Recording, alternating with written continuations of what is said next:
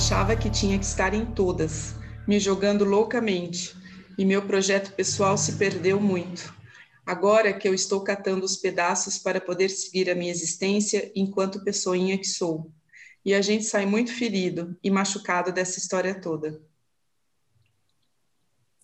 Sejam bem-vindas e sejam bem-vindos ao podcast As Amigas Geniais, um espaço para a gente transformar o conceito de amizade e sororidade por meio de literatura, escrita e colagem. Eu sou a Sandra Costa. E eu sou a Marina Monteiro. E no episódio de hoje, vamos conversar sobre a possibilidade de pausa e conexão que a arte pode nos proporcionar dentro dos universos das artes plásticas, colagem e literatura. A nossa convidada de hoje é a artista genial Renata Cruz. Uhul! Uhul. Olá! A Renata, olá Renata, eu, eu preparei aqui uma apresentação sua, né? É, caprichou, Vamos ver se eu né? faço jus. Obrigada. pesquisei, eu pesquisei um pouco, né, lá no seu site. Então eu vou começar falando um pouquinho do seu trabalho, resumidamente. A Renata busca criar narrativas abertas e não lineares, onde estão presentes diversos olhares, vozes e outras manifestações de vida.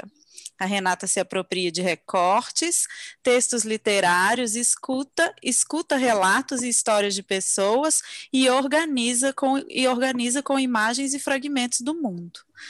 São inúmeras exposições individuais e coletivas por esse Brasilzão e fora dele também, além de residências fora do Brasil. E além disso, a Rê é nossa professora genial no curso de colagem do Instituto Tomiotaki, em São Paulo, e é tão genial, mas tão genial, que já foi pedido em casamento por mim e eu estou aguardando a resposta com a data. Bem-vinda, Rê. A gente está muito feliz de ter você aqui com a gente. E eu também. Muito obrigada pelo convite, por todos os convites, eu aceitei todos. Tenho que deixar claro. Tá de pé, né, Rê? Tá de pé, nosso casamento.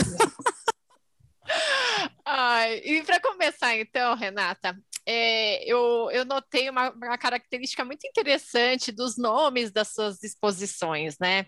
Eles têm nomes muito fortes e poéticos, como, por exemplo, O Abismo Não Nos Separa, Ele Nos Cerca. Para Sempre e Um Dia, e no reino dos camuflados, área de soltura. Então, eu queria saber de você, Renata, se você desenvolveu seus trabalhos já tendo esses, esses temas em mente. Hum. E outra coisa, já era um percurso que você imaginava? Enfim, como que é esse processo para você, para você iniciar uma ideia para os seus trabalhos? Boa. Oi, Sandra. É... Que bom que vocês foram lá no meu site. A gente está encantada, inclusive. Com certeza, tem tanta coisa lá, meu Deus. Obrigada, ah, que gostoso. É... Eu acho que antes de qualquer coisa, é, todos os projetos começam com a leitura. E é um, uma coisa que movimenta muito um desejo de construção e, e o desenho. Assim, que eu, acho que para mim o desenho é um, é um é uma forma de eu me de eu me entender, assim, me situar no mundo. Então eu começo desenhando desde desde sempre, assim. O desenho sempre foi o, o meu ponto zero de alguma maneira. E então se eu vou para algum lugar, como essas exposições, né, que são feitas em outros lugares é, fora da cidade que eu vivo, é, eu começo sempre desenhando e lendo, né? Enquanto eu vou descobrindo esse lugar, porque acho que as coisas chegam assim, muita informação, né? Que chega pelo corpo até, né? E eu tenho, eu não administro muito bem, então eu preciso, eu preciso desenhar e, e olhar e sempre ter um livro junto. E aí começa. E só depois que esse ciclo de alguma forma se organiza assim, é que eu me dou conta do que, que eu estou fazendo. Aí, aí depois que, que eu tenho um distanciamento e começo a organizar um, um segundo momento, né? Que é já pensar como projeto, tá? mas acho que é o desenho e a leitura como o ponto zero, assim, dos projetos. Nossa, é muito forte acho... a questão do corpo, né, Renata? De uhum. você precisar, é, de certa forma, é, fazer surgir, né, sair de você essa, essa, esse desejo de, e depois transformar em algo que é o desenho, né? Eu achei muito legal isso. É porque às vezes a gente vai para um outro lugar ou, ou vai para um lugar novo, assim, e ou qualquer ou uma reunião, encontro com pessoas e e eu acho que o desenho ele me ajuda eu lembrar de que lugar que eu olho as coisas, assim, o meu movimento o desenho, se eu se eu se eu estou desenhando fora do meu movimento, o desenho não funciona. Então ele sempre me lembra esse lugar do movimento que eu tenho. E aí ele me ajuda eu não correr esse risco de estar tá fora de mim para estar tá percebendo as coisas, sabe? Então é, é quase como um é um organizador assim, porque acho que se a, se a gente está no, no nosso eixo é mais fácil você olhar as coisas, responder essas todas essas coisas novas que, que chegam para você, né? Quando você faz uma viagem, quando você faz uma pesquisa. Então, eu preciso mesmo me lembrar qual é o meu movimento antes de começar as coisas. Por isso que eu desenho. O Rei, isso, isso, esse seu processo, ele me fez lembrar uma. Quando eu te conheci no Tomiotaki, você estava voltando do, da sua residência no Japão. Hum. E você chegou no primeiro dia de aula, mostrou um caderno que você tinha começado a fazer no Japão, que você, pelo que eu estou lembrando, você desenhava a imagem que você estava vendo naquele momento e também pedia para as pessoas te contarem alguma coisa e depois você escrevia. Isso tem esse, esse, esse esse projeto nasce disso, desse seu, dessa sua vontade de se organizar? Esse projeto também foi um tipo de organização? É. Sua, assim? É, isso mesmo, assim, acho que eu faço esses projetos para poder é, entender, um, um, me situar um pouco no mundo para poder conversar com o mundo. Essa sensação que eu tenho, né? E o, hum. e, e o lugar que, que funda, que é o desenho, ele, ele é o que gera os projetos e os encontros com as pessoas. Então, quando eu fui para lá, eu, eu, levei esse projeto que chamava é, Sistema de Trocas, que era ah, é por um, verdade. É esse, né? Que deu uma, deu uma andada por aí, assim, esse trabalho, que eu ficava desenhando objetos do meu cotidiano e depois eu criei um sistema que a pessoa me dava um objeto de valor simbólico, contava a história desse objeto para mim, por que, que ele era importante para ela, e eu, em troca, dava um caderno com desenhos de objetos simbólicos de outras pessoas, de outras partes do mundo. E então eu, ela me dava o objeto e eu tinha que desenhar de novo, né? Então alimentava o, o eixo, uhum. ao mesmo tempo que ia criando vínculos. E e aí ia um, criando uma rede que eu, eu, eu não tinha muito controle, né? Então foi, foi, foi o que eu fui fazer lá e tinha feito em outros lugares também. É uma forma de conhecer pessoas para mim desenhar. Esses objetos, Rê, você tem eles? Assim, eram objetos que você podia carregar, guardar, trazer com você? Eu tenho. É, eu tenho a maioria, não tenho todos, porque até lá no Japão, enfim. É, não, mas eu, quase todos vieram. Foi uhum. possível trazer, né? Porque tem problema da mala, tinha um monte de coisas. Mas, Sim, é mas é isso que eu estou imaginando. É. mas eu tenho muito objeto, porque esse, esse, esse sistema de trocas ele começou há muitos anos atrás e eu fiquei um mês andando pelas praças do estado de São Paulo e punha uma barraquinha num projeto do SESC, que ia para o. Acho que o SESC ia de ônibus para o interior, e eu ficava trocando com as pessoas o caderno com objetos. Então, eu tenho muitos objetos. E, e eu já expus esses objetos, e ele ia até antes da, da pandemia, tinha um projeto de expor todos, né? E aí, com, com tudo isso, está guardado. Está esperando. É, agora os curiosa. desenhos, os objetos estão, foram todos expostos. Esse sim. Tem algum objeto assim, curio, assim, muito diferentão, curioso, que você nem Ai, sabia o que era, ou sei lá, que te despertou alguma coisa?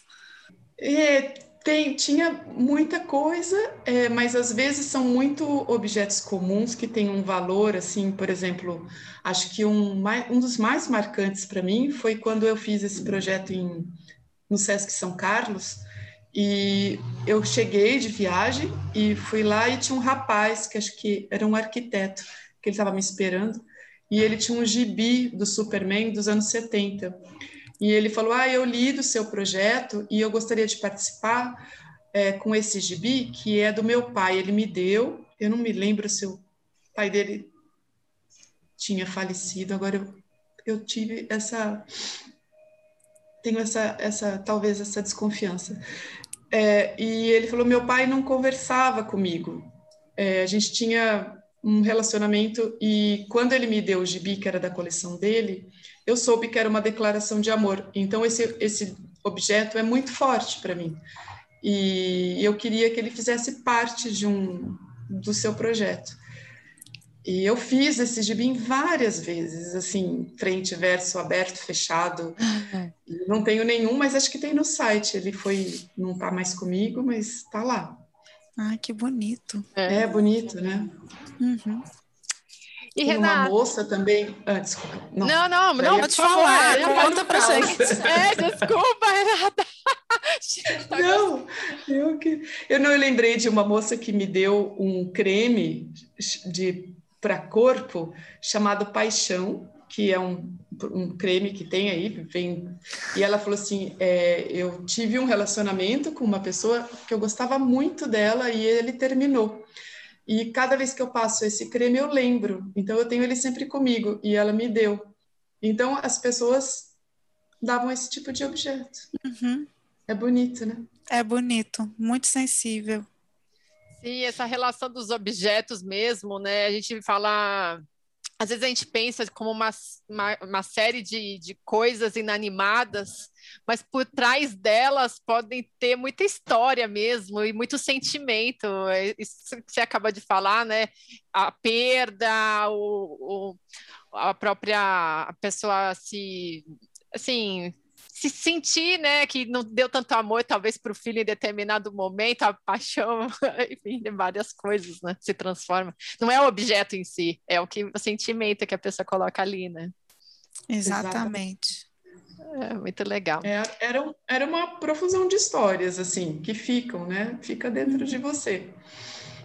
Imagina, cada vez que eu vejo esse creme no supermercado, ela, ela nunca mais vou esquecer dela, porque muito forte, né? Entrar na fila, era uma fila, ficava sentada ali, as pessoas ficavam querendo conversar, então um já estava sentado conversando, o outro ficava esperando com o seu objeto na mão, então você via que era um desejo da gente sair desse das coisas serem essas coisas e serem a nossa própria vida, né? Uhum.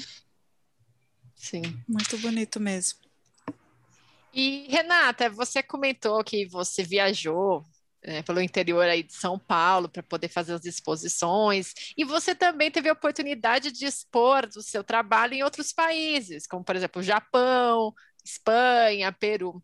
Eu queria saber como é que é expandir as fronteiras do seu trabalho além do Brasil e se há diferença entre o público daqui e o público de lá. Se você podia falar um pouco para a gente sobre se a questão cultural também influencia na admiração da arte. É, então, eu tenho algumas experiências, pouco, né? Eu tenho algumas experiências fora e mas na minha na minha experiência assim é sempre transformador, né? É, porque esse próprio projeto, cada lugar as pessoas se apresentam de uma determinada maneira, né? Assim, até para para se irem me encontrar e fazerem a troca é, são de formas é, que a gente vai percebendo. É, para mim, vai enriquecendo, porque são formas diferentes. Então, às vezes eu estou lá no piloto automático esperando e a pessoa vem com um outro movimento que me mostra, né, o quanto estava é, tava lá é, no piloto automático mesmo, né? Então isso que é muito legal sair para outro lugar para tirar a gente desse desse movimento, né? Expor fora o que, que mais é muito lindo porque às vezes você quer conhecer um país e você vai é muito diferente do que conhecer como um turista, assim. Para mim isso é o mais forte, né? Porque você vai falar com o curador, você vai expor em outro lugar e você entra rapidamente em camadas da, daquele país que você não entraria se você vai como uma pessoa que vai visitar, assim, um, por, né, conhecer... Um turista, né? Uhum. Um turista, isso. E, então, a maneira como cada instituição ou cada curador tratou foi um grande aprendizado, porque tira também desse lugar é, como que as relações profissionais se dão. Elas não são estáticas, elas não são de uma única forma. forma. Então, aprendi bastante, assim. O Japão foi o lugar que eu acho que eu mais é, me tirou de pré-conceitos, assim, do que é, né? Ah, isso aqui é assim, isso é... E, e me ensinou muito e foi foi muito especial para mim ir para lá duas vezes, né, trabalhar. E, e a maneira como as pessoas veem, é, no fim, o que eu acho que essas exposições, o ciclo delas, o último dia da exposição, às vezes, é o aquele que eu tenho menos acesso. Todo o movimento para isso acontecer é que, para mim, assim, é, é, é o mais transformador, sabe? as uhum. relações, assim, às vezes você vai num lugar e a pessoa quer que você no dia seguinte já dê uma aula apresentando seu trabalho e é tipo cronometrado, aí você vai em outro lugar e a pessoa fala oi e não te pede nada, aí depois, dez dias depois, alguém fala assim, você não quer ir lá? Porque são sistemas, espera você baixar, sabe, acalmar, uhum sair do, do pânico de tudo, de prestar contas. Então, da ansiedade, né? Da ansiedade, porque você já está esperando aquele negócio que você tem que. E isso é muito legal ver como cada, cada lugar funcionou assim. Ô, Outros lugares. Pode falar, pode falar, é você que está para falar. Não, não amarra a palavra para a gente, não.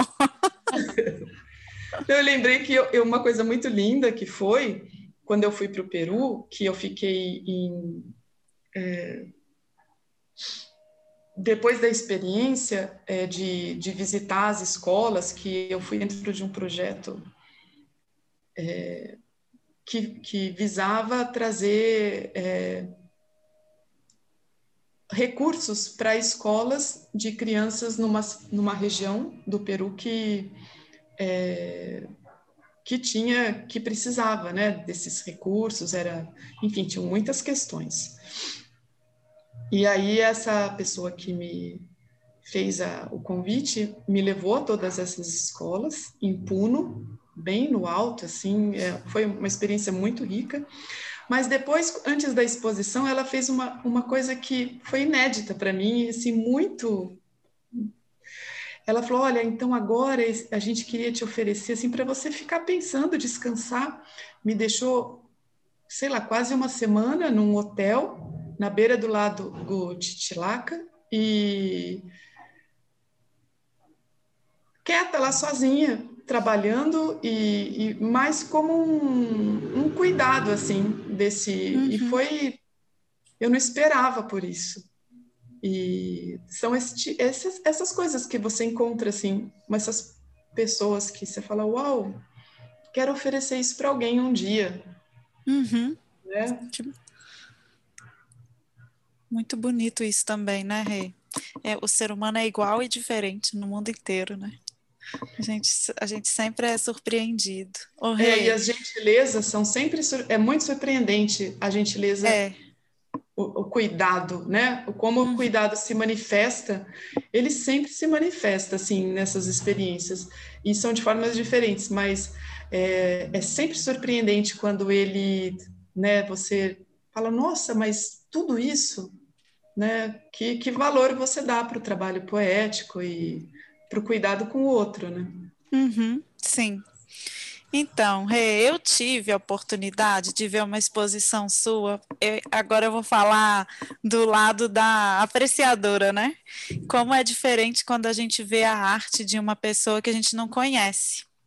E eu vi uma exposição sua, é, Para Sempre um Dia, no Palácio das Artes. E para mim foi mais especial porque eu passei mais da metade da minha vida frequentando o Palácio das Artes. Eu morava lá do, do, lado, eu fiz balé no Palácio das Artes, fica no, o Palácio das Artes fica no parque que eu frequentei a minha vida inteira, como criança e como atleta, então, assim, foi muito especial para mim quando você falou que a sua exposição ia estar tá lá, porque era a exposição da minha professora num lugar, na minha terra, num lugar de tanta, de, de com tanta história uhum. e, né, muito que fala muito no meu coração.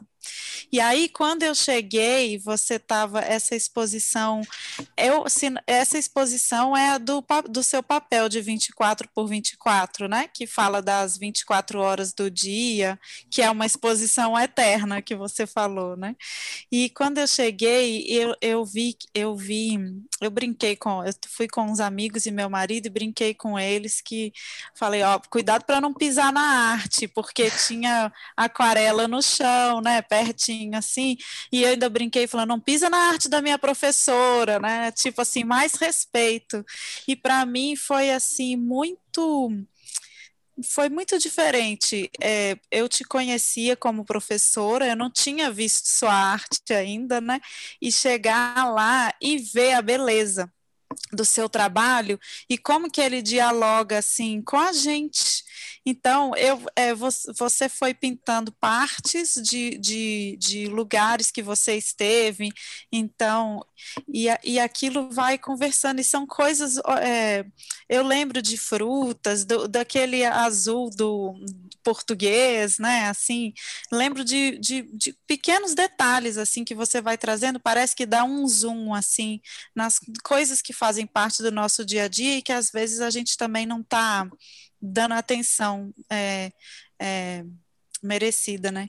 Então, a, a, minha sensação quando eu vi a sua arte foi que eu fiquei mais próxima de você, que eu te conheci de outra maneira. E aí você também trabalha com a palavra, né? E isso me surpreendeu, que eu não sabia que você escrevia na época. E aí eu, a minha curiosidade agora, assim, é de saber como as palavras te encontram ou como você encontra essas palavras, sabe? Co co como, como acontece essa escolha para elas chegarem na, na sua arte? E também, eu me lembro, acabei de me lembrar de uma coisa, que você disse que o seu trabalho não existe sem a palavra, né? Que você se relaciona com a palavra. Você falou do seu livro de caligrafia, seu caderno de caligrafia. Então, eu queria que você contasse como que, que essas palavras chegam. É, então, elas são tiradas dos livros, né? Quer ver? Eu tô, ela, eu, eu leio é assim, eu não sou uma leitora, eu, eu leio, eu, eu leio, estou sempre lendo, é, mas não, de uma forma por desejo, assim, eu estou sempre achando que eu preciso ler aquele livro, nunca, e aquela coisa infinita, né? Que de quem, uhum. porque eu fico triste se eu não leio, assim. E, então, aí eu, eu vou grifando com, eu trabalho com aquarela, assim, muitas vezes. O, o livro é inteirinho grifado, ele precisa ser ter essa cara de lido, assim. Aí eu dou essa primeira lida com, com a caneta e muitas vezes é, preciso repetir em cima do livro a palavra e vou passando com a aquarela, vou fazendo uma aquarela no próprio livro. Nossa. Porque eu, enquanto eu vou lendo, eu vou vendo que esses trechos, é, eles são parte do assunto que eu quero colocar, é a colagem, né? Então, é um retirar os textos do, de vários lugares e, e colocar. Depois eu coloco no, no desenho, desenho os textos, né? Escrevo, porque essa relação texto-imagem que não se completa, que é fragmento, que vai pegando assim, é o que me interessa, esse buraco que cada um fecha do jeito que acha que que é o seu jeito de fechar aquele assunto, né? Então gosto muito de trabalhar com fragmento. Por isso também que os, os as imagens são fragmentos que eu vou pegando também, né? Uhum. E a ideia é criar esse lugar mesmo entre para cada um ocupar como achar que, que é a sua maneira de ocupar. Então, eu passo o tempo todo escrevo, tirando, tirando textos e, e colocando. Colecionando. Nossa. Objetos e palavras, né, Rê? É, e seres, né? Agora muito trabalho com a natureza, assim, uhum. e, mas é isso, assim, a imagem, o texto e o buraco entre elas. Renata, você mencionou até agora no seu, na sua última resposta um pouco a respeito da natureza, né? E, e eu tenho observado, assim, olhando né, teu portfólio, que tem muitos trabalhos seus que fazem uma forte conexão sua com a, essa natureza. Inclusive, um dos teus últimos trabalhos, que se chama Livro da Taoca, Livro de Taoca, desculpa, é uma colagem de vozes, textos, né? Tem trechos e imagens feitas a partir do movimento das formigas de correição na floresta amazônica. Então, assim, uma coisa super diferente, né? E de onde vem esse teu interesse é, uhum. sobre a natureza, a floresta amazônica? E você tem um desejo de transmitir algum tipo de mensagem para quem vê, vir essa sua obra? É, esse, esse, esse livro de Taoca fez parte desse festival Lab Verde, né, que aconteceu agora. E o festival Tá, inclusive, todo disponível online né, no canal do YouTube. Eu tomei contato com a floresta amazônica em 2017. Eu nunca tinha ido. Não sei se vocês já foram lá para a floresta. Eu não. Eu já fui. É. É, né? É. E, e ela é, fui numa residência e chamada Lab Verde, e primeira vez que eu fui. E a gente fica imersa dentro da reserva Duque, e tendo aulas com, inclusive o Mário von Raft, que fala no, ele é um ornitólogo que deu aula, então ele para a gente nessa residência, a gente entrava na floresta, ficava lá dentro, dormia lá nessa reserva que onde os cientistas fazem a pesquisa e era um grupo de artistas de vários lugares do mundo Ai, e você a gente ficava lá acho que 15 dias imerso. E, e, o, e o projeto que eu fiz na época era para entrar, tinha a ver com a, a floresta amazônica que passam para a gente nos livros, na televisão, na mídia, e aí eu desenhei o que. E depois a minha experiência concreta lá dentro. Né? Ah, que massa! E ela é um. Ela, ela, ela. Que dizer, né? Assim, ela acho que um, tem um, um artista lá de Manaus que faleceu há pouco tempo, que a gente teve a honra de conhecer, o pessoal, que é o Roberto Evangelista, e ele tem uma frase muito linda que ele fala que a floresta, alguma coisa assim, tá bem, mas é o último lugar no planeta que a gente tem a possibilidade de é, de um ser encontrar consigo mesmo, né, estando ali imerso. E eu acho que é isso que acontece quando você vai e fica imerso lá dentro. É, você nunca mais as coisas são as mesmas, a, coisa é a mesma, né? Então eu voltei. Quando eu voltei, eu precisei rasgar tudo que eu tinha. Foi um, um processo, um ritual e reorganizei porque a floresta ela é feita de fragmentos, né? Uma asa de borboleta que cola com um pedaço de folha ela é um, uma junção, uma interconexão gigante e você se dá conta que você é uma peça só daquela história toda. E você é paisagem, né? E esse entendimento, então, até você trouxe, Sandra, no começo, o abismo não nos separa, ele nos cerca, porque a floresta, ela é muito muitos abismos. Enquanto você caminha, você vê os buracos, e dentro desses buracos, muitos seres vivendo ali. E você vai tendo essa dimensão.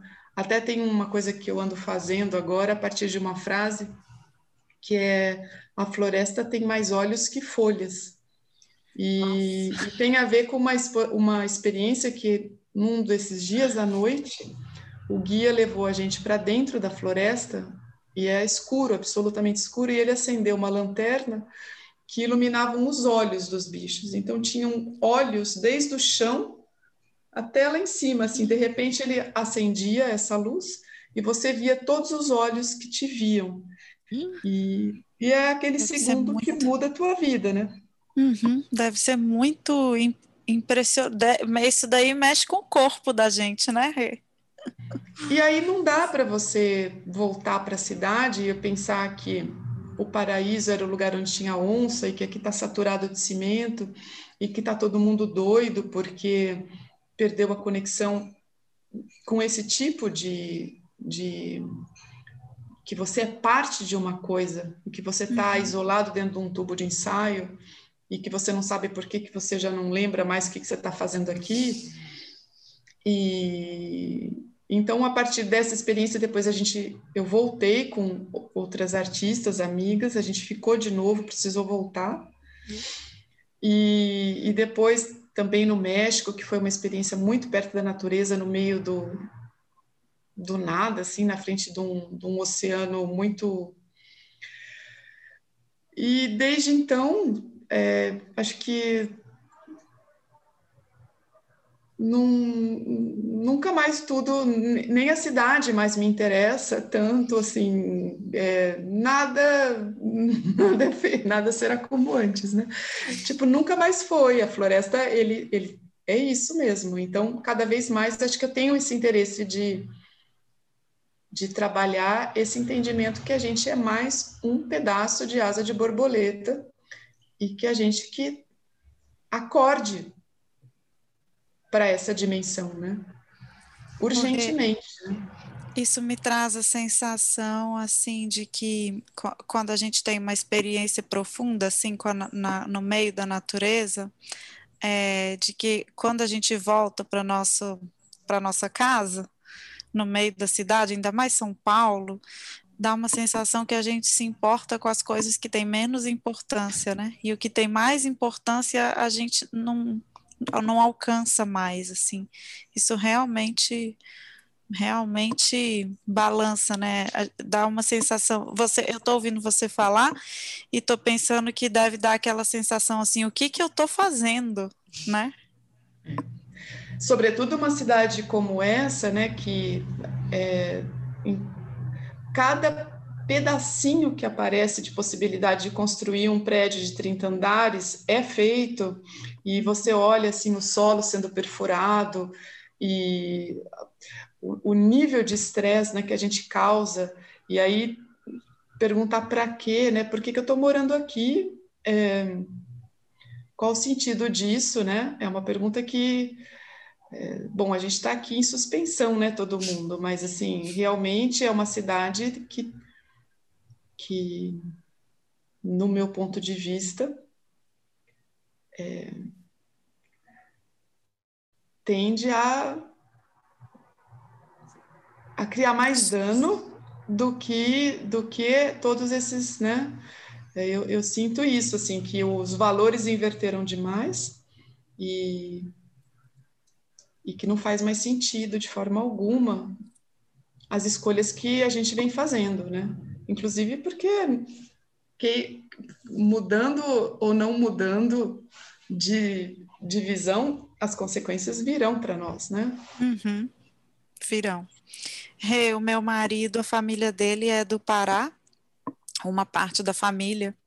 E eles têm uma casa lá no meio da floresta amazônica, né? Então ele sempre me fala assim que tem que ir, que é muito bom e que o barulho da floresta é uma coisa que impressiona muito, assim, que sempre que a gente pensa no mato, a gente pensa em silêncio, né? Mas que é muito barulhento e, e, mas é sempre assim, ele fala, não, tem que ir, é muito legal, a floresta é maravilhosa e tal. Aí todas as conversas de todo mundo que foi, né, até para casa dele, dos amigos e tal, as pessoas falam assim, eu vou, mas é para ir num dia e voltar no outro, no máximo. E eu vou vendo assim, todo mundo comentando isso, pessoas da cidade, né? E para você chegar lá onde eles têm a casa, você pega três transportes, você pega barco, você pega ônibus, você vai na estrada de terra e tudo, é um calor tenebroso, né? É muito bicho. E isso também mostra a desconexão, né? Quando as pessoas falam assim, ai, eu aguento ficar lá no máximo uma noite, né? No máximo, assim, as pessoas vão, querem ir, mas já vão contando na hora de voltar, né? Aí cada vez que alguém fala isso, eu penso assim, gente, mas por que, que vocês querem que eu vá? Já que vocês vão querendo voltar, né? Mas agora você já entendeu que assim, você ah, vai precisar não. de uma semana né? para aclimatar, né? para entender o que a gente não está entendendo por aqui, né? É, com certeza, né? Eu ouvi é, você é. falando, me fez é, conectar todas essas pessoas e conversas e ter um entendimento maior, assim, do que está faltando. Ô, Rê, a última pergunta que a gente tem para você é sobre a colagem. Uhum. Claro, né? Que é o que nos conectou, que nos levou até você. E a gente quer saber, assim, o que, que a colagem significa para você?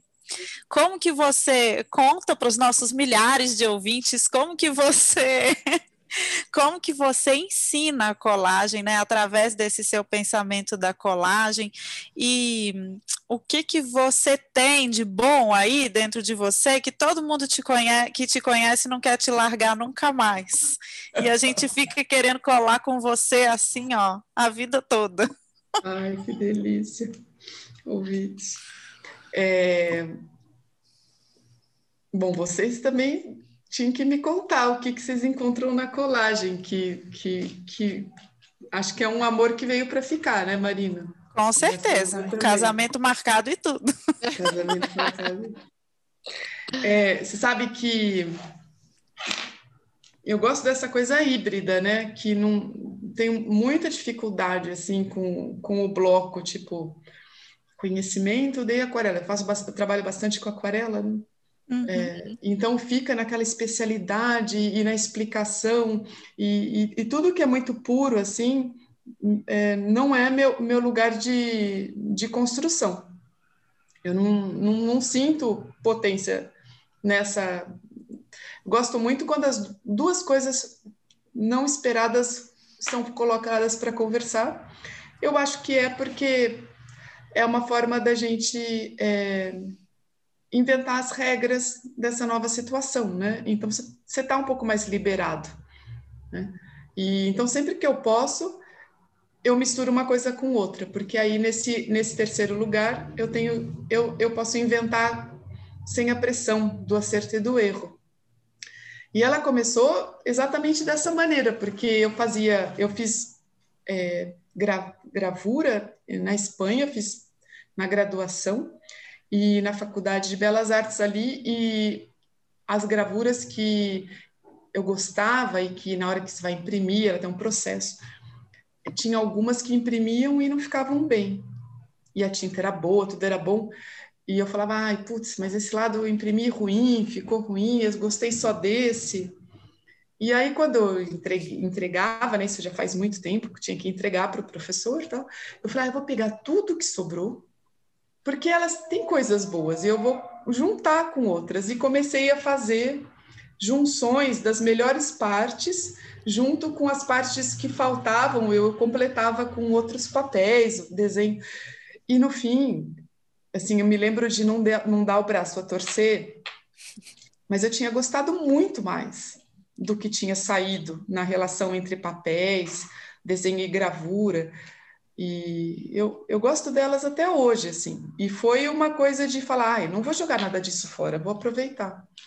E ela surgiu disso, assim. E aí eu, eu entendi que era no encontro daquilo que não estava previsto para ficar junto, que, que me dava vontade de continuar trabalhando. E era, era ali que me dava ideia.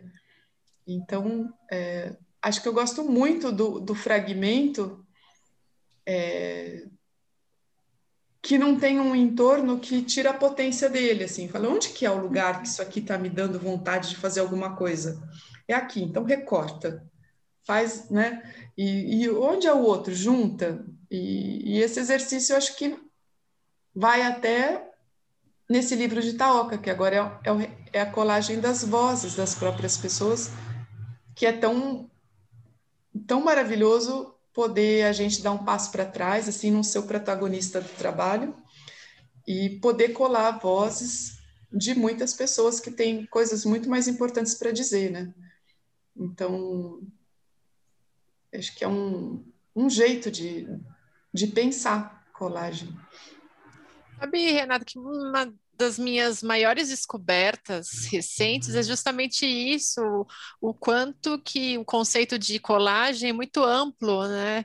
É, porque a princípio a gente pensa na cola, o papel e você colando outro papel eu pelo menos pensava isso. E no final das contas, isso pode ser extrapolado para muita coisa.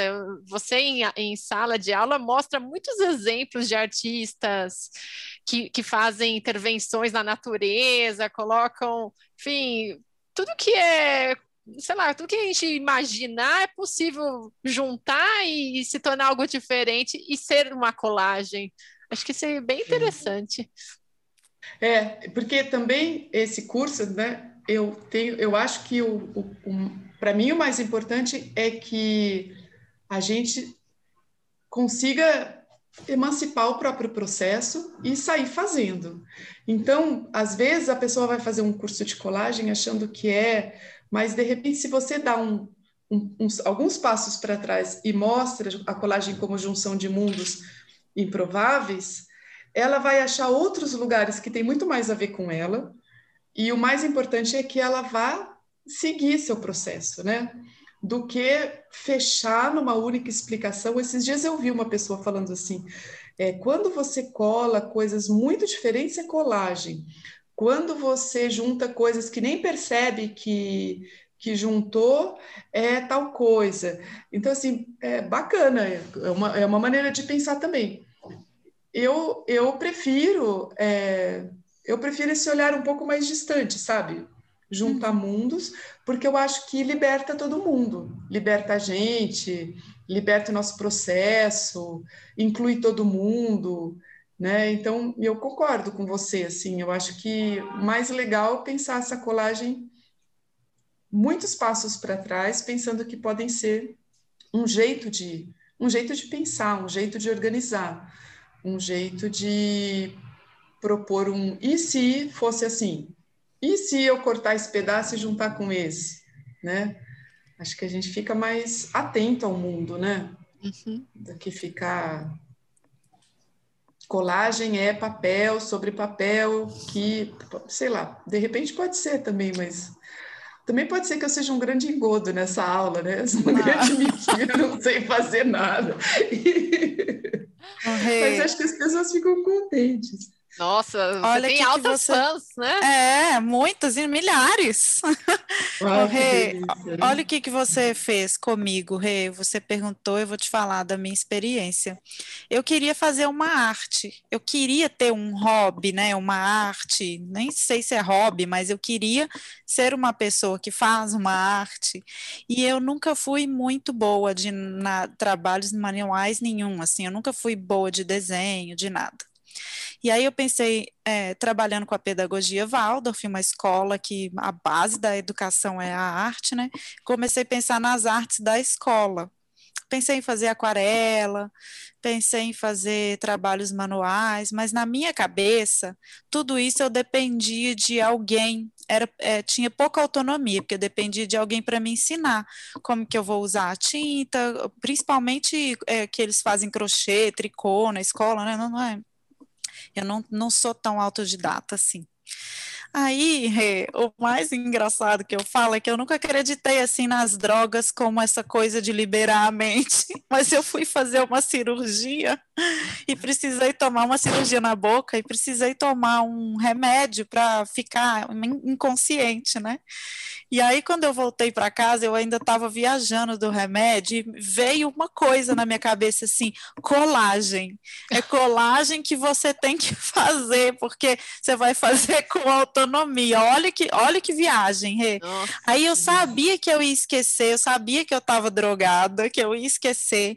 Digitei na busca do Google no meu celular e no YouTube colagem. Mandei a busca e pronto, apaguei, dormi a tarde inteira.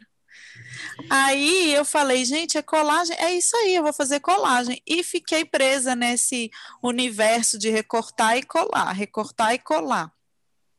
Até que passou um pouquinho de tempo depois, eu estava, é, eu seguia o, o Tomiotaki no Instagram e vi eles falando de cursos, eu não sabia que tinha curso, aí eu fui ver, ah, que cursos que tem aqui, que legal, aí tinha lá colagem, eu falei, é o universo falando comigo. E foi aí eu me matriculei, foi assim que eu te encontrei. E no começo do curso eu não fazia nada.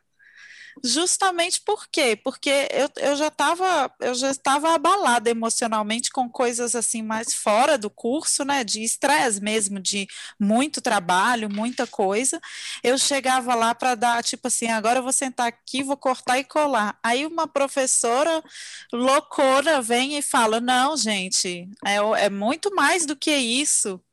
E aí eu não, eu demorei um tempo para entender.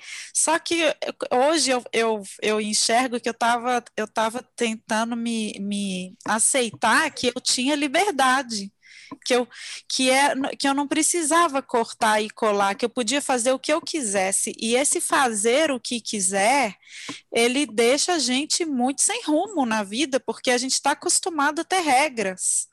Então, isso para mim foi o primeiro passo assim que eu tive de um processo interno mesmo, muito grande de libertação. De hoje qualquer coisa que tem regra, eu já não quero nem saber, não quero nem continuar ouvindo, sabe? De tão avessa que eu fui ficando a regras, a regras. Eu já, eu já sempre fui um pouco anarquista desde a infância, mas aí depois da colagem eu falei: ah, gente, agora o céu é o, é o limite, não tem, sabe? Assim, a gente pode fazer o que quer. Eu hoje enxergo o mundo como uma colagem mesmo. Todo lugar que eu olho é colagem. Qualquer coisa que juntou com outra é uma colagem. E o mais engraçado é que nessa sua apresentação agora, né, no último encontro, o que você mais fez foi apresentar muitas, muitas possibilidades de trabalho uhum. com muitas regras, mas só que quem diz construiu e desenhou as regras foi você mesma, né? Isso, exatamente. E, e, e então você pôs muitos limites para você, mas são seus, né? E como como como foram, né? Tipo, é impressionante a quantidade de de, de coisa que vai abrindo, né? É, de aberturas que você, tá, né, de projetos que você está aí fazendo e flui com muita naturalidade, né? E a cabeça da gente vai trabalhando, eu percebo com a colagem que a minha cabeça vai trabalhando igual trabalho com a escrita. Quando eu estou escrevendo, querendo escrever um texto, que o texto vai nascendo dentro da gente, assim, eu sinto que a colagem é a mesma coisa. Aqueles homenzinhos é, que eu estava recortando para fazer uma coisa, eu já me, já estou caminhando na rua, já pensei em outra imagem com aqueles homenzinhos em outro tipo de colagem, sabe? Assim, então é, gente, é é, tá a gente vai construindo dentro, né? Tá salvo para o resto eu da vida. Acho. Não consegue eu também tranquilo. Deixar me viver. né? Esse negócio do que, que eu vou fazer? Você fala, bom, que, quando que eu vou conseguir parar, né? Porque vira Exatamente. Uma... Exatamente. Acho que tiram as desculpas, né? Porque, é. de certa forma, é fácil, está é, tá tudo muito acessível, basta você querer, né? É, é engraçado isso que você está falando de em que momento que o de, você consegue esse desejo de fazer um trabalho e você tem o de desejo, é, tem tudo, mas em que momento que você consegue começar a fazer, né? Assim, uhum. e, porque entre o que deseja e depois aquele momento em que muitas muitas portas, muitos abrem, muitos caminhos se abrem para para uma construção, para um pensamento, eu sempre me pergunto como que a gente esse outro esse lugar do, entre esses dois lugares, né? É, acho que bom, não sei, vocês são professoras, eu acredito muito na educação como você não é professora, eu não sou, é escritora. É. Eu acredito muito na reunião entre pessoas para a gente possa se fortalecer nesse processo da pessoa conseguir fazer essa passagem né, entre o que ela deseja e, e conseguir sustentar esse, essa vontade de fazer. E como. Então, lindo isso que vocês estão fazendo desses encontros, porque é, a gente pode falar, né, e às vezes é, é, uma, é uma fala de alguém que conta uma pista, né? uhum. para o outro, né? Um caderno que começa, uma, um procedimento. Eu acredito muito nisso. Então, que lindo, parabéns por isso que por essas conversas estendidas, sem muito é, como fala, script assim, né? A gente vai falando. O Rê, esses encontros eles eles eles criam suporte e inspiração, né? Então, um vai alimentando o outro, assim. E também a gente vai criando coragem à medida que a gente vai vendo a coragem do outro, né? Eu é, super, super. É, uma pessoa que vai, faz uma coisa, você fala, putz, acho que daria para eu fazer também, né? Uhum. É, um, uhum. é uma abertura coletiva, né? É. A gente certeza. vai se contagiando, né? Com certeza. Que bom, né? Que bom. Que bom que a gente se contagia. Tomara que contagiemos muitos milhares. É, que a gente se contagie com muito essas, essa, esse, esse desejo ativo, né, de se responsabilizar Sim. pelo mundo, né, sair do buraco do próprio umbigo e pensar em, né, em rede. Certeza. Sim. E Renata, quais são os teus futuros projetos? Você tem trabalhado em algo específico agora? Que conta para gente. Eu tô, é, eu, eu trabalhei num projeto que começou durante a pandemia, que chamava Escoelita em Casa, que era uma bibliotecária do bairro do Queens, em Nova York, que cuidava da comunidade dela e quando com a pandemia as crianças ficaram um pouco desassistidas e ela criou junto com uma educadora do museu também a escoelita em casa para atender as crianças é, imigrantes dando aulas é, bilíngue de espanhol e inglês mas também muito era muito em espanhol e eles começaram a chamar professores e artistas de várias partes do mundo e aí eu fui convidada pela minha amiga Abel Falheiros e a gente começou a dar aula juntas para elas. Inclusive, divulgava aqui no Brasil, tinha crianças da Colômbia, de vários lugares, crianças que entravam sozinhas pelo Equador e as crianças do bairro. E aí, quando a gente começou a dar muita aula lá, assim, muita não, mas muitas vezes nós fomos chamados, e aí, essa coisa professora que tem uma vontade de, de pensar um, um, uma unidade do que, que eu estou falando, o que, que eu quero falar com elas sobre, né? E a gente começou a organizar um, um, um curso, um curso que seria para qualquer pessoa, para qualquer idade, que se chamava Árvores da América, que era para justamente apresentar a potência das pessoas, né, da América, e que estimulassem a gente, que contagiassem, como vocês falaram, que encorajassem a gente em busca do nosso próprio fruto. que cada árvore tem um fruto para dar. Então, a gente e, e a gente se perguntava qual o seu fruto, o que, que você nasceu para fazer aqui.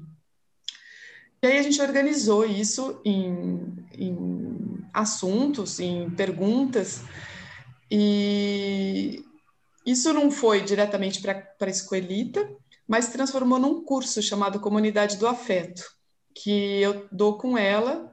É, a Bel em Nova York, e a, e a gente agora online dá juntas na Casa Contemporânea, aqui em São Paulo, e agora, semana, mais nas próximas semanas, vai ter até a exposição desse curso. A gente já deu dois cursos é, na comuni da Comunidade do Afeto, que surgiu dessa forma que eu contei, mas o legal é que o semestre que vem, esse curso foi comprado pelo Centro Cultural Vale do Maranhão, e a gente vai trabalhar com as professoras do estado do Maranhão. Ah, e, e eles também vão fazer o livro As Árvores da América em três idiomas, em português, inglês e espanhol. E que então a gente vai trabalhar com 30 professoras é, durante o semestre para replicar esse que elas podem né, é, se interessarem, replicar esse assunto para outras professoras ou para os próprios alunos mas é uma forma de primeiro nutrir as próprias professoras e delas pensarem nelas como pessoas que têm um projeto poético e onde que isso está e e o livro também aí o livro também vai ter uma impressão disponível para pessoas também que não tiveram acesso ao curso, mas a gente vai gravar um, um videozinho explicando como pode usar o material. E, e é isso que a gente vai vai fazer o semestre que vem. Eu estou super feliz de trabalhar com as professoras. Eu trabalhei na Teia do Saber há muitos anos atrás e foi muito, muito. Fiquei muito feliz de trabalhar com, com uma quantidade de pessoas que fazem muito pelas pessoas e que nem sempre são tão reconhecidas e nem sempre tem o tempo para elas, né? para elas pensarem nelas, né? Então esse curso é para elas pensarem nelas, para depois poderem pensar, né? No cuidado do outro também. Então é isso que a gente vai fazer. Ai, que bonito. Nossa. É, agora eu estou querendo ser professora lá no Maranhão.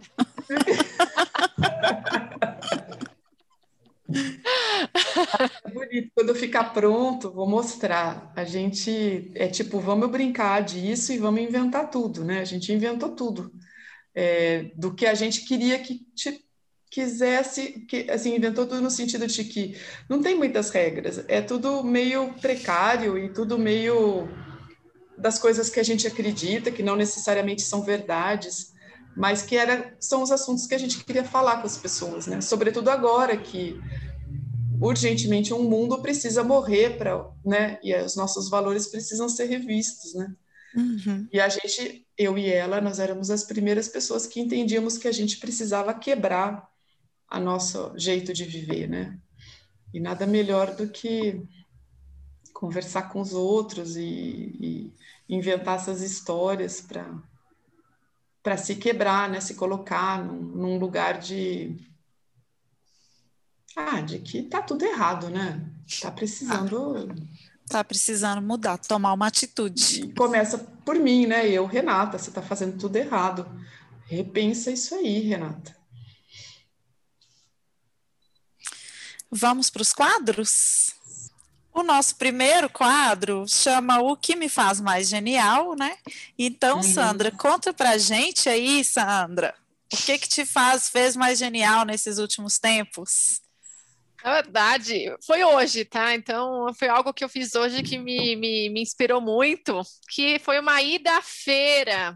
Então, é, assim, nesses momentos que a gente sai tão pouco, é, eu resolvi ir a uma feira que é um pouco maior, ele não fica bem perto de casa, fica um pouco mais distante. Eu fui andando até lá e, e foi muito engraçado porque eu tenho uma relação com feiras é, desde muito criança. Eu me lembro de a minha avó me levando nessa feira lá em São Vicente, e, e, e foi muito engraçado que eu já estava me planejando para ir sexta-feira hoje nessa feira, e nessa noite eu sonhei com a minha avó. Então parece Olha. que tudo meio que se conectou muito. Então teve essa questão afetiva, mas também chegando à feira, é muito gostoso você ouvir as pessoas nesse dia a dia, assim, é, enfim, você ouvir alguma pessoa fazer uma piada aqui, outra pessoa falar da, dos tipos de vacina aqui no outro lado, aí você falando, pegando a dica de qual que é o melhor tomate para o molho de tomate. Então, esse, isso me movimento. inspirou, esse movimento, e até queria fazer uma menção, a Thaís Ribeiro, que é do nosso curso de colagem, ela fez uma postagem muito linda ontem, é, no, no, Instagram dela, falando de uma caminhada que ela tem feito diariamente no bairro dela, né? Meio que sem rumo.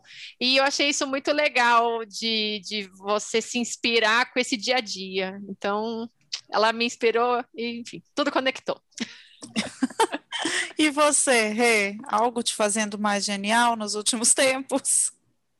Olha, eu acho que esse encontro no dia de ah, hoje. Ah, foi amorosa.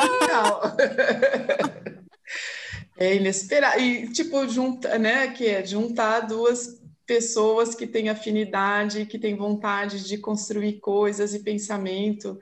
E, e isso, isso é um, dá uma energia, né? Energiza todo mundo, contagia, como vocês falaram. Que é, é a mesma coisa que, né? A, a comunidade do afeto, essa ideia do, de juntar com uma amiga que está na mesma situação de querer desconstruir as coisas e, e vamos pensar coisas que ninguém é, deu para gente, que a gente está sentindo falta e vamos fazer, né? Que acho que tem a ver com o que você, Marina e Sandra é, estão se, se, propondo, né? E, e, e sustentando, né? Então, é verdade. Obrigada, Obrigada. Reiki, amorosa.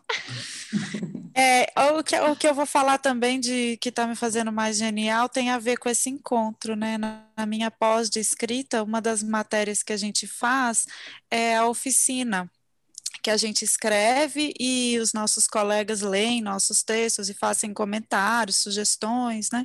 E isso tem as, to, todo curso de escrita a gente passa por isso, né? Mas a oficina é mais intensa porque são mais pessoas, os comentários são mais objetivos e tudo. Então eu acho isso muito bom por duas coisas assim, a gente vai aprendendo a colocar nosso ego no bem no lugar dele assim, né? A gente vai tendo muitas lições sobre isso e também como que esse encontro é importante, assim, porque quando a gente enxerga o outro, a gente aprende a enxergar a gente também, né? Então, não só o meu texto e os comentários sobre o meu texto, mas poder ter esse olhar para o texto do outro, né? E como a gente vai aprendendo a fazer isso de maneira carinhosa e respeitosa, mas aprendendo a ser sincero de maneira respeitosa, é um ensinamento muito além da escrita, né? Então, isso, isso tem me, me feito mais um tiquinho mais genial.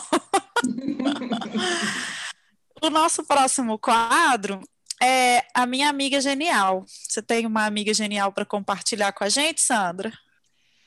Sim, hoje vão ser duas amigas geniais. É, são duas amigas da época da faculdade, a Talita e a Mariana, e a gente se reconectou muito mais durante esse período de pandemia, né? Então, cada uma em uma cidade e todas, de certa forma, muito angustiadas com esse período que a gente está vivendo, então virou um espaço de muito acolhimento, de muito, muito afeto, e também a literatura nos uniu ainda mais, porque a gente criou um pretexto para se encontrar, que são os encontros para discutir os livros. Então, a gente criou um clube do livro entre nós, nós três, então tem sido muito gostoso, de certa forma, lembrar tudo aquilo que a gente viveu há 20 anos e, e saber que essa Seguir adiante. É, se renovou em outras, outras vertentes, em outros assuntos, então é, é muito legal esse tipo de reencontro. E você, tem uma amiga genial para compartilhar com a gente? Ah, eu acho que é a minha amiga da comunidade do afeto que construiu isso tudo. É, que é tão gostoso para a gente, que é a Bel Falires, e que a gente passou a pandemia juntas, embora muito distantes, né, e fisicamente, acendendo fogueiras ali, de criando um ateliê, trabalhando juntas é, online e depois o curso e, e muitos outros projetos, né, com, de comunidades. Então acho que ela é a minha amiga que também me salvou na pandemia. A minha amiga, que eu vou compartilhar com vocês, é a Tati, que faz que parte do nosso clube do livro agora também. A Tati foi minha colega de escola e uma das minhas melhores amigas quando eu tinha 13 anos, e a gente se reencontrou agora no Instagram, nesse mundo das mídias sociais, e a Tati abraçou nosso clube do livro, ela participa, ela divulga, ela lê nossos textos, ela é ah. uma apoiadora fundamental, assim, né? E a gente falando desses encontros foi algo que me, que me fez pensar muito na Tati, assim, também. Ela, ela é uma, uma presença importante para ajudar a gente a seguir adiante. Super animada, né? Muito legal. Super super apoiadora da iniciativa local. o nosso próximo quadro é a genialidade de Jerico. Sandra, fez alguma coisa que parecia genial, mas nem tanto? na é, vida? Na, na, verdade, essa genialidade de hoje vai ser mais um mico que eu passei e até aproveitando o momento da faculdade que eu acabei de contar para vocês, essa amizade, é, foi um episódio apresentando trabalho. Eu nunca gostei de me expor muito. Eu sempre tinha uma crença ilimitante de que eu não sabia me comunicar bem, e isso fazia com que cada momento ali de apresentação fosse um inferno para mim. E aí, em determinado momento, já no último ano, a gente tinha que apresentar um trabalho no anfiteatro da, da faculdade. E nesse espaço ali, em que toda a turma, as duas turmas unidas ali para me ver dentro desse, desse palco, eu, ach, eu achei que eu estava arrasando né, na minha apresentação, e era uma, um tema muito chato de sei lá, teoria política. E aí, nisso, depois que eu terminei, o professor rindo, ele fala assim: Nossa, Sandra, tá tudo bem com você? Você está chorando? Eu acho que eu estava tão tensa nessa minha explicação que acho que a minha voz estava trêmula e, e, enfim, acho que a minha própria expressão corporal também mostrava que eu estava desesperada e aí toda a classe deu risada. Todo mundo deu. E isso para mim é foi um episódio assim de muito, sei lá, eu, eu acho que só naquele momento confirmou que eu, eu sofria com isso, né? E aí eu depois eu, eu na minha carreira depois, eu também nunca gostei muito de me apresentar, e hoje em dia, aqui nesse espaço, é, de fazer esses podcasts, de faz, ter que fazer live, de ter que me expor muito mais, fez eu perceber que não é tudo isso, e que, na verdade, era o, o, proble o problema maior era o tema, eu odiava o que eu falava, eu não me conectava com aquilo, e aí não tinha como eu fazer bem. Então, acho que é um, foi um grande ensinamento essa, essa, esse, essa reflexão aí. E você, Rê? Nossa, alguma coisa muito. já fez, alguma, alguma vez já fez uma genialidade de Jerico na vida, assim? Nossa, gente, que eu mais faço, né? Mas eu me identifico muito com isso, assim, eu tive já muitos problemas para é, falar em público, e sofria muito, e eu fico pensando agora, porque. É, e passei muitas situações embaraçosas, né? É, porque você transforma aquilo num, numa energia que né, dá um valor para a coisa, né? Uhum. Mas acho que eu vou falar uma outra coisa é, que acho que tem a ver também com, com o encontro, que é, eu fui, eu fui convidada para fazer uma. Eu, né, a gente falei que gosta de ler e tal, e vocês, enfim, o assunto aqui também são os livros, e vocês são escritoras. E aí eu fui convidada para fazer uma participar de uma exposição coletiva chamada Biblioteca Floresta, que era muito linda, até ia acontecer de novo, enfim, uma das coisas. E, e uma, um dos trabalhos era de uma amiga querida chamada Simone de Moraes, que chama Biblioteca Ausente, porque isso era em cima de uma biblioteca que existia, da, é, que foi aberta dentro de um museu, e não tinha livros escritos por mulheres. E então é a gente construir uma a biblioteca que ausente. E, e, eu sempre me achava que eu lia, que eu lia o fulano, que eu lia o ciclano, e aí eu fui dar uma olhada na minha prateleira de livros e simplesmente, simplesmente, não tinha livros escritos por mulheres praticamente. Foi um vexame, assim, um tapa na cara, né? Fala assim, olha isso que está bem na sua frente, né? Uma mulher que trabalha com literatura e não lê as outras mulheres.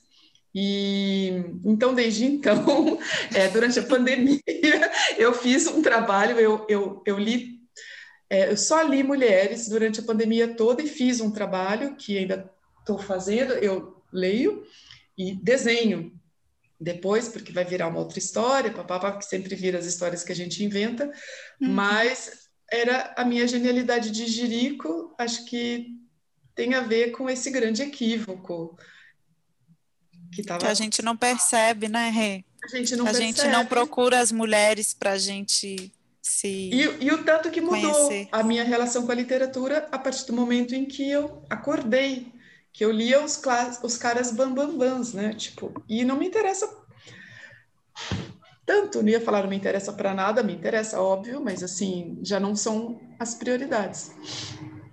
A minha genialidade de Jerico, para variar, é a única que é genialidade de Jirico mesmo, né? Que vocês ficam sempre dando um jeito de passar menos vergonha que eu, mas vamos lá. Eu pensei numa genialidade de Jirico relacionada assim com a, com a liberdade, com a criatividade, com com esse colar mundos, né? E aí eu lembrei de quando eu era criança e pensando nas minhas professoras também, né? Quando eu estava no primeiro ano, assim, eu tive a, a brilhante ideia de fazer um presente para minha professora e eu escolhi fazer um perfume. aí o meu perfume era assim. Eu peguei um vidro de maionese vazio, né? Esse era o recipiente do perfume. E dentro do vidro eu coloquei água, eu coloquei álcool, eu peguei sabonete pus lá dentro para derreter e fazer o cheiro. Eu peguei outros perfumes da minha mãe que eu achava gostosos, eu misturei tudo que eu pude misturar fiz uma embalagem, colei um, um, um, rótulo em volta, assim, perfume, escrevi perfume, alguma coisa assim, fechei bem fechadinho, peguei um cotonete, que era para ela molhar o cotonete e passar o perfume, já já que o, o, vidro de maionese tem a boca larga, né? Embrulhei tudo numa sacola, fui levando assim para não derramar, né, no meio da rua entreguei para a professora de presente. Ah, colei uma florzinha que eu achei. Olha que genuíno, gente. Não, colei uma florzinha e dei para a professora e lembro, não me esqueço da cara da professora abrindo o perfume, cheirando, né, aquela coisa horrorosa e falando: "Nossa, que delícia! Eu vou passar lá em casa depois que eu tomar banho". Olha, foi boazinha com você, né? Poxa, foi. E o mais legal é que tudo é o efeito bumerangue a vida, tudo que vai volta, né? Eu, no meu último ano que eu dei aula, o ano retrasado que eu dei aula presencial, eu ganhei um presente de uma aluna que veio de casa, só que dessa vez, graças a Deus, era um vidrinho pequeno. Ela veio de casa e falou assim: Miss Marina, eu trouxe para você um presente muito especial que eu mesma que fiz. Eu achei isso natural numa escola Waldorf e as crianças que fazem mesmo, né? Aí ela me tira o vidrinho e eu pensei, que será isso, né? Eu falei, e o que que é esse presente a ela? Um perfume, fui eu mesma que fiz. Aí eu, eu lembrei na hora da minha professora do primeiro ano e falei, nossa, as crianças já estão aprimorando mais as habilidades dela. Eu, delas. Eu fui mais cruel com o meu. Você passou na hora? Eu não passei, professora. Eu, eu agradeci, a gente, né? Eu agradeci, falei muito obrigada, guardei o presente e levei para casa. Eu nem dei desculpa de passar, mas era gostoso. Eu não passei o perfume, mas eu deixei ele aqui perfumando porque ele era gostoso. Eu botei aquela madeirinha que faz cheirar o ambiente, sabe? Porque ele era gostoso. Não era, não era da mesma da mesma empresa que o meu. Foi mais aprimorado esse. E o nosso último quadro é a dica genial. Tem uma dica, Sandra? Tenho, e é um livro, dessa vez é, eu queria falar a respeito do Vida Criativa, da Elizabeth Gilbert. É, é, um livro que fala sobre criatividade, inspiração, arte, sem ser aquela coisa muito autoajuda. Eu achei gostoso de ler, muito inspirador, porque ela trata a arte, toda essa questão de, de criar coisas novas de uma maneira leve, leve e, e, que todo mundo pode fazer. Então, eu achei muito gostoso. Foi uma leitura que eu fiz ainda esse ano e que eu espero, sempre que puder, dar uma revisitada, porque foi muito gostosinho de ler. E você, Rê, dá uma dica para gente. Aí eu vou dar a Lélia Gonzalez, que é essa, esse livro que tem os textos dela, né, por um feminismo afro-latino-americano. Hum, e, que você leu o trechinho no começo, eu né? li o trechinho, é organizado pela Flávia Rios e Márcia Lima. E eu acho, eu vou dar esse, esse seria minha sugestão, porque é, a gente, né, como disse Angela Davis, a gente Tipo, vocês têm a Lélia Gonzalez e vocês leram. E aí eu, eu fui ler e foi um banho. É, porque você vai vendo aquele Brasil dos anos 80, anos 90 e toda a naturalização que, que existia em cima né, da dor das pessoas e como, e como ela traz hoje, a gente olhando de, né, de, desde 2021, olhar para isso e ver a situação é, foi muito forte para mim, que vivi esses anos e assisti muito desses comentários e tudo. Então, que existia né, essa mulher, essa pensadora, batalhadora, é, falando já para gente, né? Essas pessoas que não cansam de explicar, de tentar que a gente escute, né?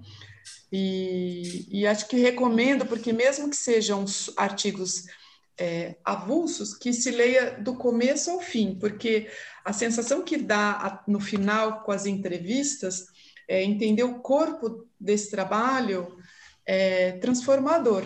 Eu, eu, ela me acompanha agora. Quero ver o que, que ela vai fazer você desenhar. ela vai, eu já estou desenhando o próprio livro, né? Ah. Faço.